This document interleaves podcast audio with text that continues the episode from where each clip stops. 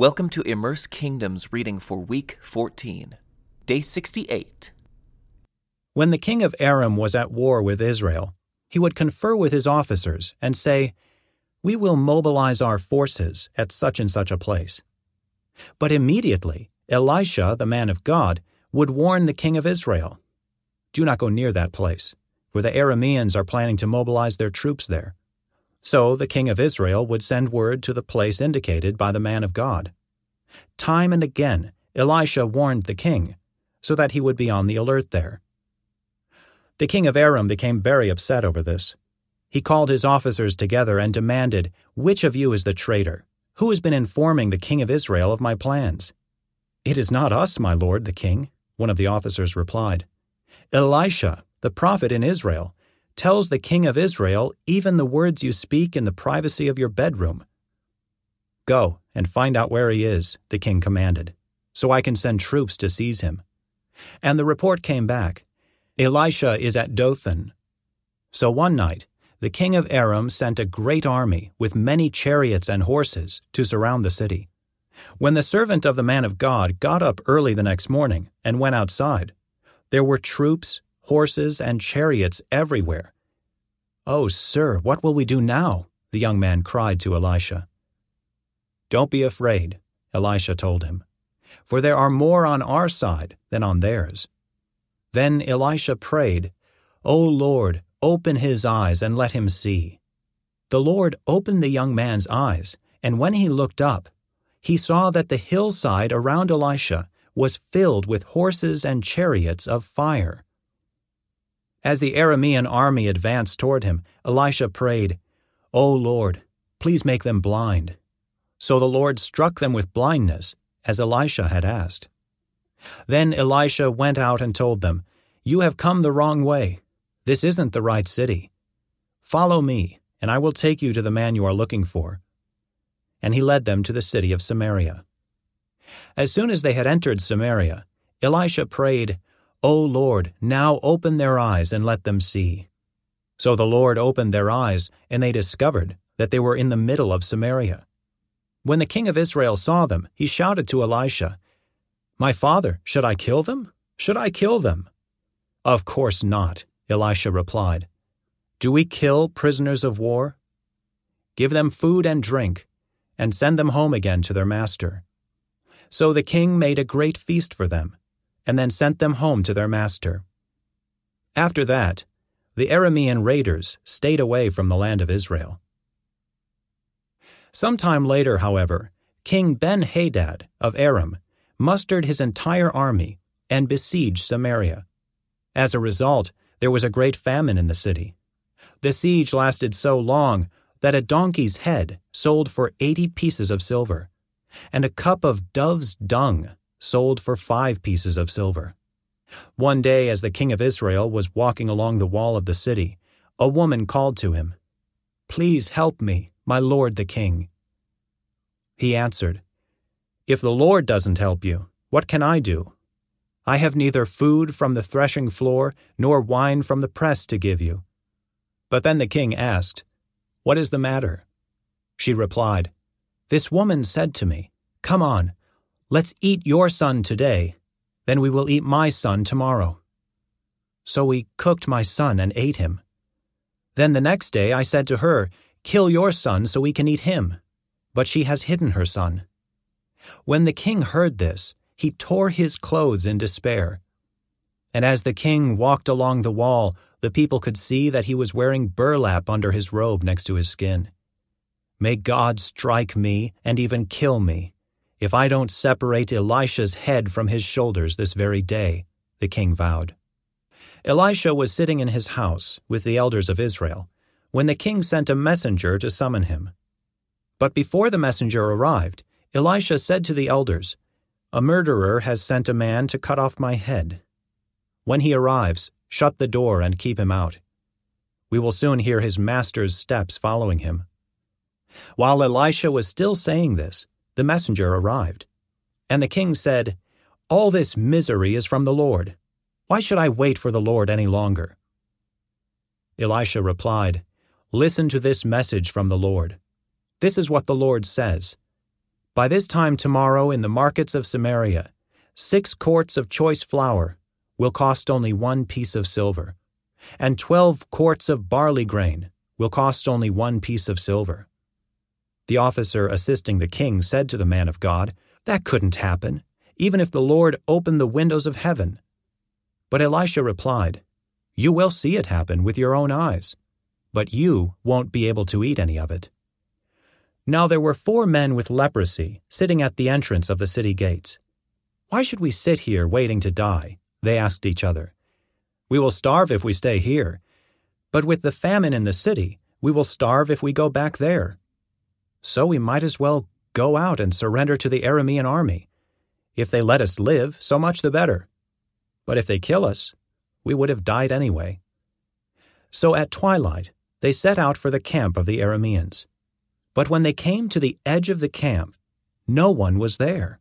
For the Lord had caused the Aramean army to hear the clatter of speeding chariots, and the galloping of horses, and the sounds of a great army approaching. The king of Israel has hired the Hittites and Egyptians to attack us, they cried to one another. So they panicked and ran into the night, abandoning their tents, horses, donkeys, and everything else as they fled for their lives.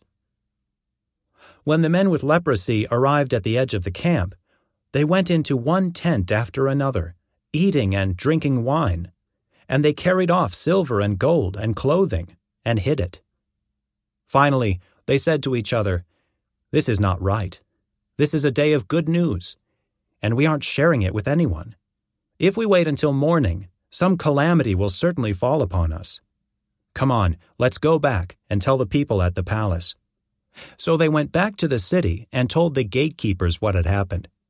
We went out to the Aramean camp, they said, and no one was there. The horses and donkeys were tethered, and the tents were all in order, but there wasn't a single person around. Then the gatekeepers shouted the news to the people in the palace. The king got out of bed in the middle of the night and told his officers, I know what has happened. The Arameans know we are starving, so they have left their camp and have hidden in the fields. They are expecting us to leave the city, and then they will take us alive and capture the city. One of his officers replied, We had better send out scouts to check into this. Let them take five of the remaining horses. If something happens to them, it will be no worse than if they stay here and die with the rest of us. So two chariots with horses were prepared, and the king sent scouts to see what had happened to the Aramean army.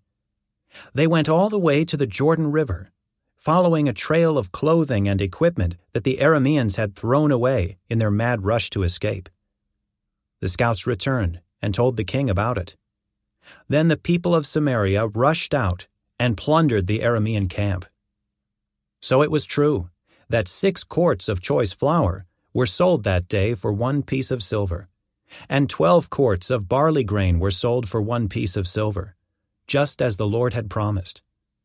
The king appointed his officer to control the traffic at the gate, but he was knocked down and trampled to death as the people rushed out. So everything happened exactly as the man of God had predicted when the king came to his house. The man of God had said to the king, By this time tomorrow, in the markets of Samaria, six quarts of choice flour will cost one piece of silver, and twelve quarts of barley grain will cost one piece of silver. The king's officer had replied, That couldn't happen, even if the Lord opened the windows of heaven. And the man of God had said, You will see it happen with your own eyes, but you won't be able to eat any of it. And so it was, for the people trampled him to death at the gate. Elisha had told the woman, whose son he had brought back to life, Take your family and move to some other place, for the Lord has called for a famine on Israel that will last for seven years. So the woman did as the man of God instructed. She took her family and settled in the land of the Philistines for seven years. After the famine ended, she returned from the land of the Philistines, and she went to see the king about getting back her house and land. As she came in, the king was talking with Gehazi, the servant of the man of God. The king had just said, Tell me some stories about the great things Elisha has done. And Gehazi was telling the king about the time Elisha had brought a boy back to life. At that very moment, the mother of the boy walked in, to make her appeal to the king about her house and land. Look, my lord the king, Gehazi exclaimed. Here is the woman now. And this is her son, the very one Elisha brought back to life. Is this true? the king asked her. And she told him the story. So he directed one of his officials to see that everything she had lost was restored to her, including the value of any crops that had been harvested during her absence. Elisha went to Damascus, the capital of Aram, where King Ben Hadad lay sick. When someone told the king that the man of God had come, the king said to Hazael, Take a gift to the man of God. Then tell him to ask the Lord, Will I recover from this illness? So Hazael loaded down forty camels with the finest products of Damascus as a gift for Elisha. He went to him and said, Your servant, Ben Hadad, the king of Aram, has sent me to ask, Will I recover from this illness? And Elisha replied, Go and tell him, You will surely recover. But actually, the Lord has shown me that he will surely die. Elisha stared at Hazael with a fixed gaze until Hazael became uneasy. Then the man of God started weeping. What's the matter, my lord? Hazael asked him. Elisha replied, I know the terrible things you will do to the people of Israel. You will burn their fortified cities, kill their young men with the sword, dash their little children to the ground, and rip open their pregnant women. Hazael responded, How could a nobody like me ever accomplish such great things? Elisha answered, The Lord has shown me that you are going to be the king of Aram. When Hazael left Elisha and went back, the king asked him, What did Elisha tell you? And Hazael replied, He told me that you will surely recover. But the next day, Hazael took a blanket, soaked it in water, and held it over the king's face until he died. Then Hazael became the next king of Aram. Jehoram, son of King Jehoshaphat of Judah, began to rule over Judah in the fifth year of the reign of Joram, son of Ahab, king of Israel. Jehoram was thirty two years old when he became king, and he reigned in Jerusalem eight years. But Jehoram followed the example of the kings of Israel and was as wicked as King Ahab, for he had married one of Ahab's daughters. So Jehoram did what was evil in the Lord's sight. But the Lord did not want to destroy Judah, for he had promised his servant David that his descendants would continue to rule, shining like a lamp forever. During Jehoram's reign, the Edomites revolted against Judah and crowned their own king. So Jehoram went with all his chariots to attack the town of Zair. The Edomites surrounded him and his chariot commanders, but he went out at night and attacked them under cover of darkness. But Jehoram's army deserted him and fled to their homes. So Edom has been independent from Judah to this day. The town of Libnah also revolted about that same time. The rest of the events in Jehoram's reign and everything he did are recorded in the book of the history of the kings of Judah. When Jehoram died, he was buried with his ancestors in the city of David. Then his son, Ahaziah, became the next king. This concludes today's Immerse Reading experience. Thank you for joining us.